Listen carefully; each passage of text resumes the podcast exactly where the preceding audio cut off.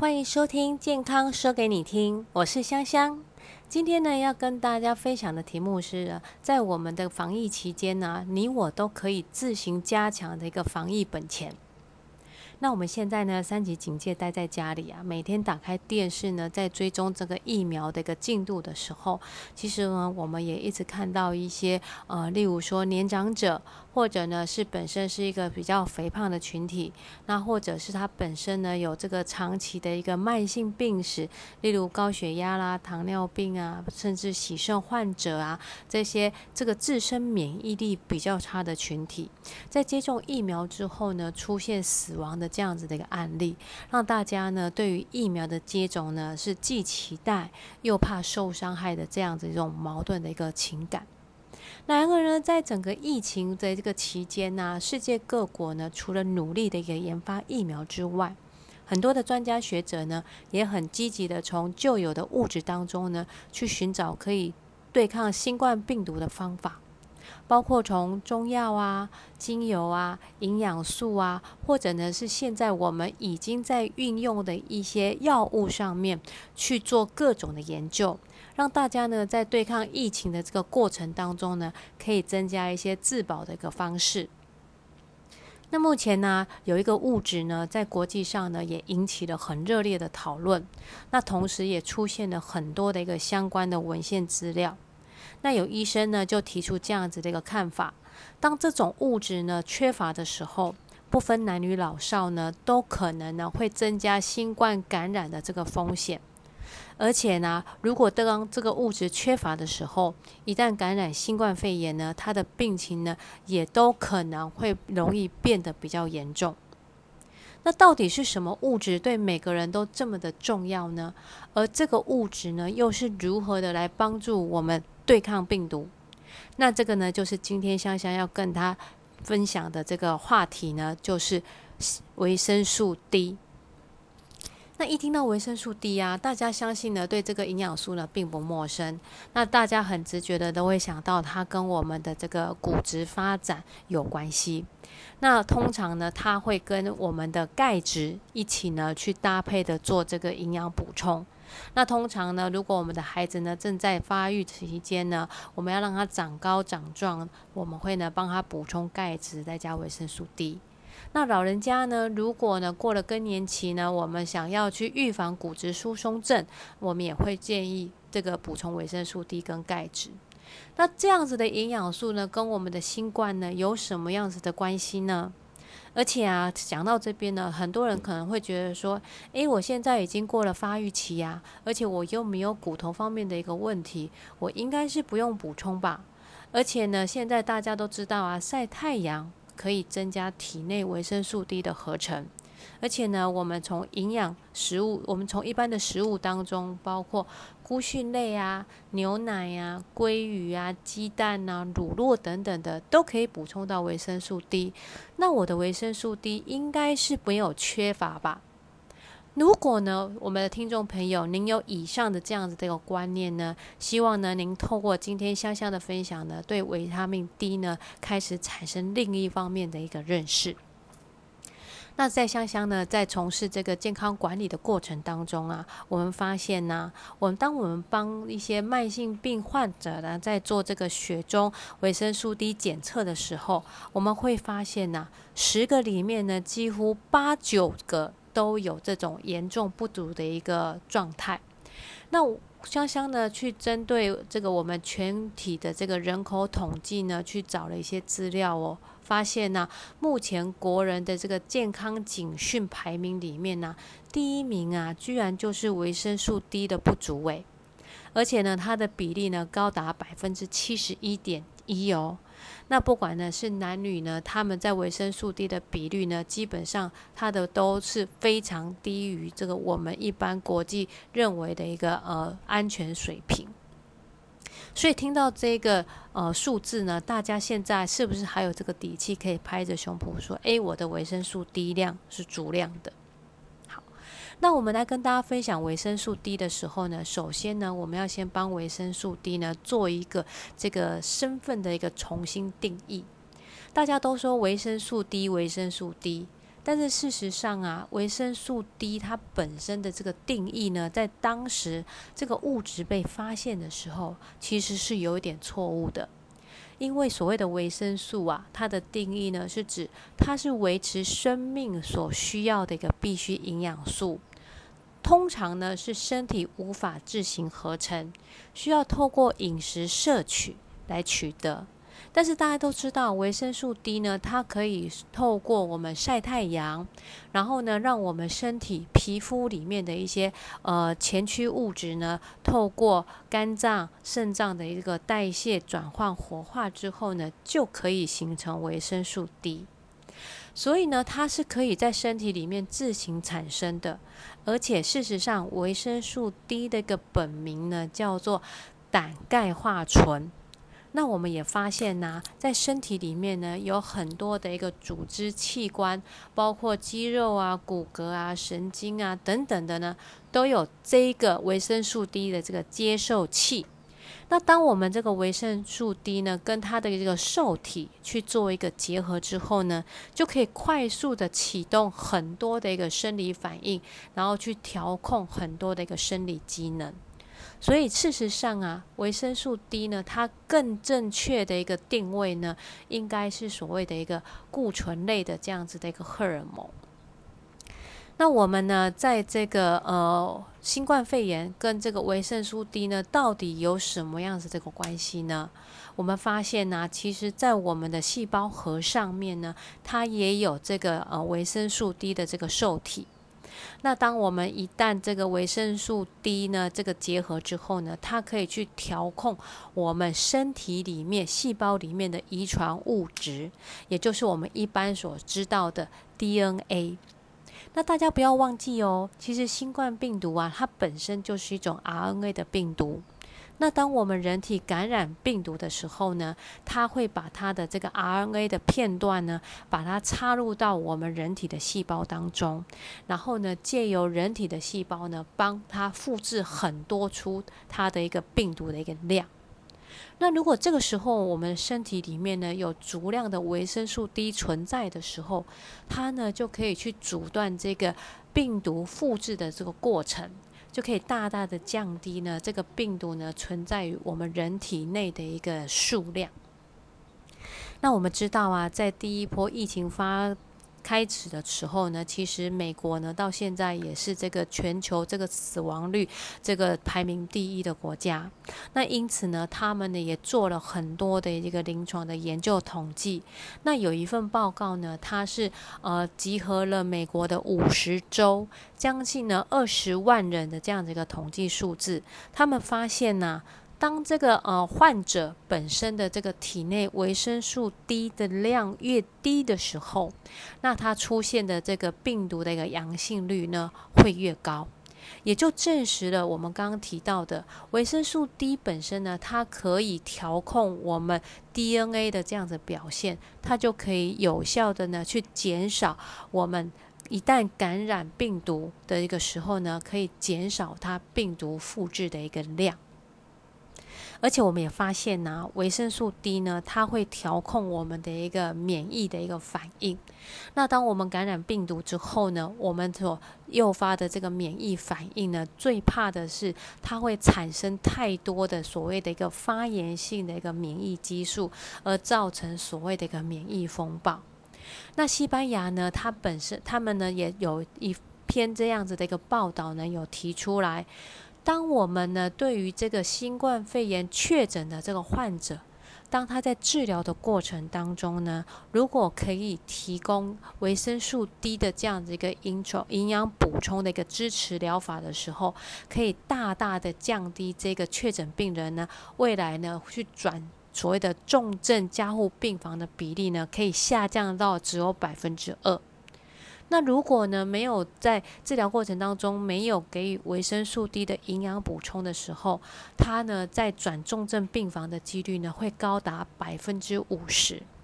也就是说呢，这个当我们的即使感染新冠肺炎的过程当中，如果我们身体里面有比较足量的维生素 D 的同时呢，它可以去抑制我们过多的一个免疫反应这样产生的一些副作用。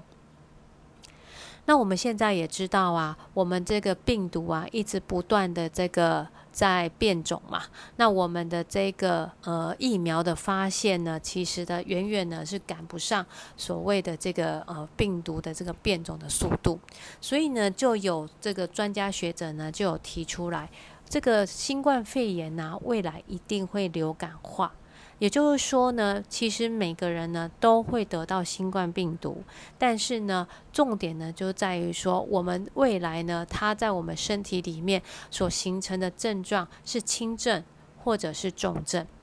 所以呢，在今年二零二一年的五月呢，在美国一个知名的这个国际期刊《Lancet》上面呢，就提出了这样的一个建议：，透过维生素 D 的补充呢，可以来预防上呼吸道的一个感染。然后呢，让我们呢在感染，即便在感染的过程当中呢，可以呢尽可能的这个降低我们产生的一个肺部的一个损伤。那当然呢，大家现在呢除了关心这个感染率以外啊，其实更担心的呢，就是在我们接种血栓之后，而且接种疫苗之后所产生的一个血栓的问题。那这个血栓的问题跟我们的维生素 D 呢，又有什么样子的关系呢？我们刚刚有提到，维生素 D 呢，它存在于很多的这个细胞上面，它也存在在我们的血管内皮上。而目前呢，在这个心血管疾病的研究上面呢，已经证实了，其实啊，所谓的血栓的形成，其实并不是因为胆固醇过高。而造成的最重要的原因，其实是我们的血管内皮功能呢发生损伤，而启动所谓的异常的凝血功能，诱发血栓产生。然后呢，我们会发现呢，如果我们的身体里面这个血管存在于血管内皮发炎的一个状态的时候呢，这样的群体呢，会更容易得到高血压、心脏病，然后甚至呢，造成所谓的急性心梗或者是心衰竭这样子的问题。而在这个心脏科方面的一个研究里面呢，维生素 D 呢已经被证实了，它可以有效的呢来修复内皮细胞的一个损伤，有效的来改善这个心血管疾病的这个严重程度。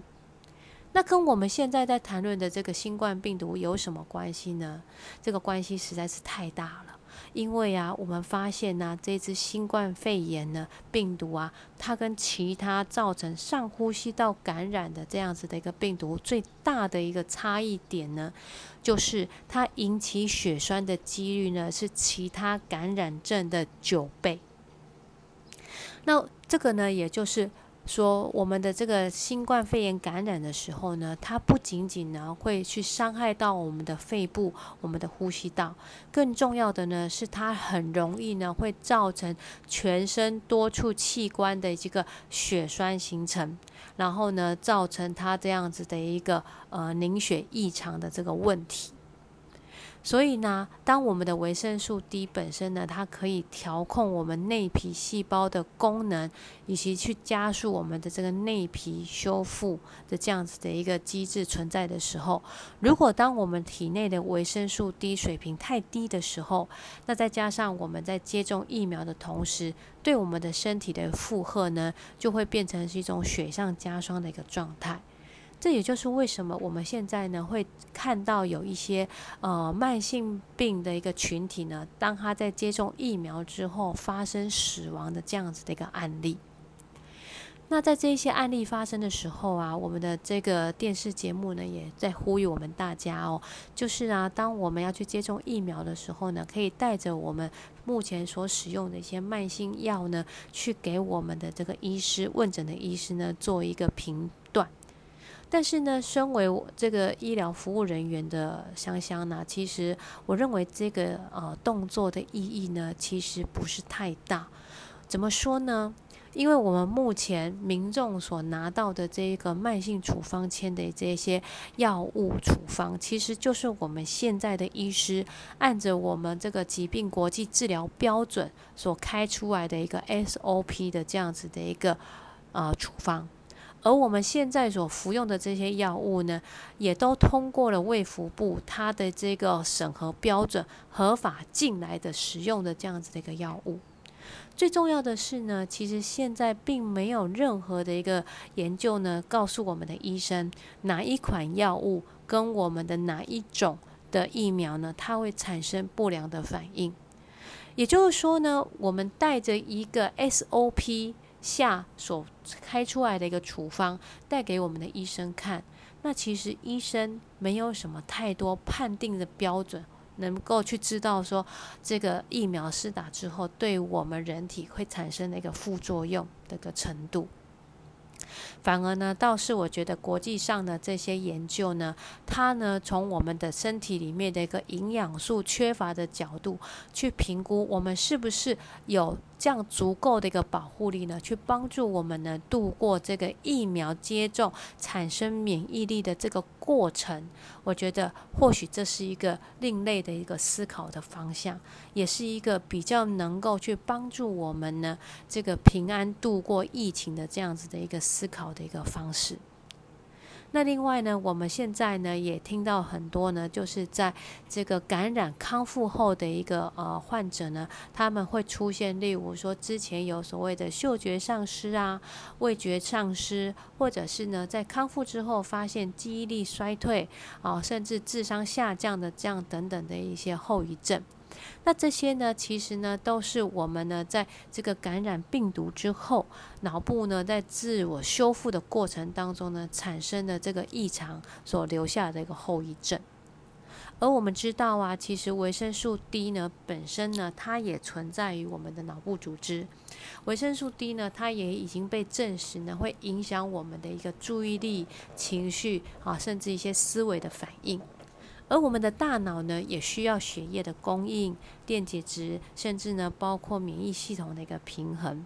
那当我们那个呃研究里面发现呢，维生素 D 缺乏的时候呢，会跟我们的这个发生老年痴呆症、抑郁症、焦虑症，甚至精神分裂症呢，都有一些关系。当然呢，不是说缺乏维生素 D 会造成脑部的这些疾病。而是说呢，在补充这些维他命 D 的时候呢，我们可以呢有效的去改善这些脑部症状，或者呢去提高这个大脑的这个自我修复的一个功能。那如果呢真的当我像我们的专家所说的，未来呢我们的这个病毒呢变成流感化的时候，事实上我们现在除了去这个主角所谓的病毒感染以外，我们要思考的另外一件事情，就是如何的让我们一旦感染之后，能够留下最少的一个后遗症。那刚刚呢，香香在前面呢跟大家分享的这些维生素 D，就是国际上呢研究维生素 D，它在对抗病毒或者呢是在减少重症的这些案例之后呢，大家心里面现在可能会想到，那既然维生素 D 这么的重要，那我们到底要补充多少才够呢？那我要怎么样知道我的维生素 D 到底有没有缺乏呢？好，那这边呢要跟大家分享一件事情哦，就是啊，维生素 D 呢，它本身呢是一种脂溶性的维生素，那它存在一个个体吸收差异很大。的这样子的一个特性，所以呢，如果我们想要知道我们身体里面的维生素 D 到底够不够，其实呢，这个只能靠抽血检测来去做一个呃血中浓度的这样子的一个评估。那现在呢，其实这个检测呢，一般的这个呃。检验单位呢，其实呢都很容易可以做到这样子的一个呃检测项目。那我们会建议啊，一般如果民众呢是以一个保健的一个状态的话呢，建议一年追踪一次我们身体的维生素 D 的水平。但是呢，如果我们本身呢是属于一个有慢性病的一个这样的一个群体呢，我们会建议他监测的一个标准，它的密度呢就要高一点。例如呢，可能三个月或半年呢就要检测一次。那尤其呢，在做这个整个疫苗接种的前后呢，有效的拉高我们这个血中浓度是非常重要的。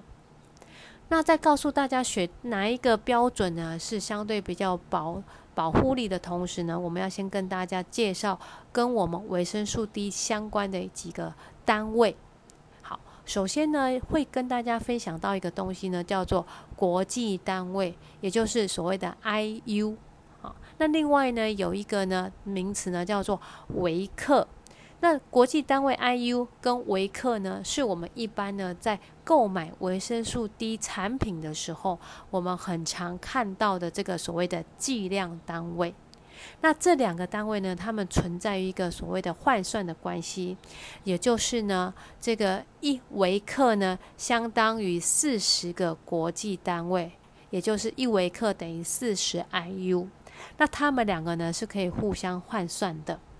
那在这个地方呢，刚刚香香跟大家提到呢，就是这个血中这个目前我们的这个国际临床判定的这些标准呢，它本身呢是用所谓的血中浓度啊，也就是每毫升有多少纳克这样子的一个浓度单位呢，来去评估我们身体的这个保护力。好，那搞清楚这几个单位之后呢，我们就来跟大家分享一下。到底我们的血中浓度应该维持在多少，对我们呢是相对比较有保护的呢？目前呢，台湾的一个标准呢是定在每毫升二十纳克这样子的一个标准。如果我们低于二十纳克以下，就是一个严重不足的一个状态。那跟大家报告一下啊，目前我们国内的这个老年人呢，平均的数值呢，其实只有八到十二毫每毫升这样纳克的这样子一个水平。所以，我们为什么老人家呢，在接种这个疫苗之后呢，其实呢，他本身能够去度过这个呃疫苗接种这个形成免疫力的这个过程的保护力，其实相对呢是很低的。那我们刚刚提到啊，国人平均百分之七十一点一不足呢，其实就是低于每毫升二十纳克这样子的一个标准。所以目前呢，国际专家呢，他们会建议，在我们接种疫苗前后呢，最好能够把我们的血中维生素 D 呢，能够拉高到每毫升呢有三十纳克这样子的一个浓度，这样呢可以比较有效的呢来抑制所谓的这个异常的凝血反应，减少血栓的发生，以及呢减少转重症的这样子的一个几率。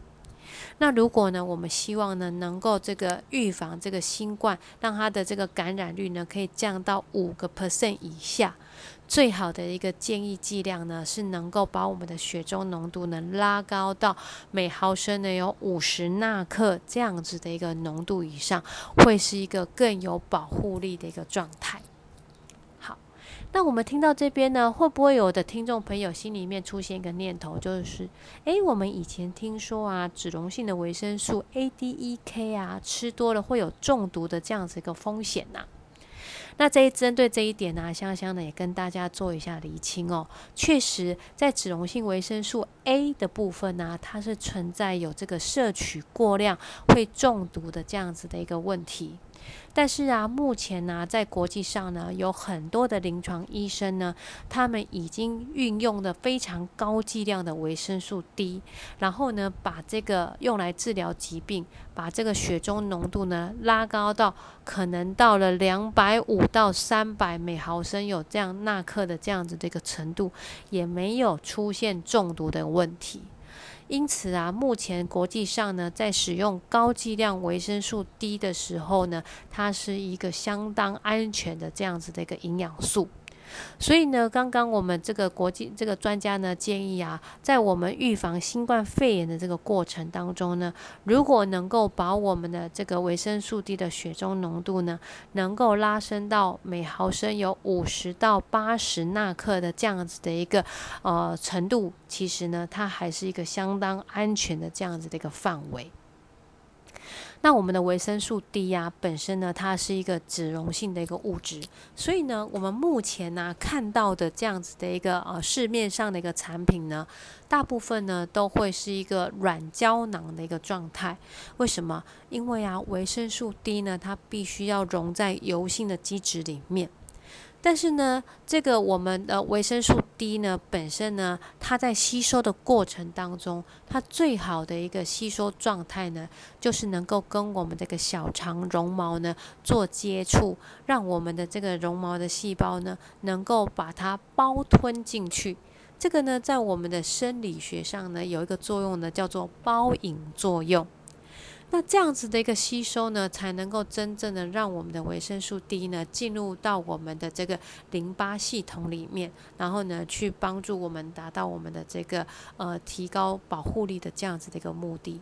那它跟维生素 C 不一样，维生素 C 呢它是水溶性的，它可以用浓度扩散的方式。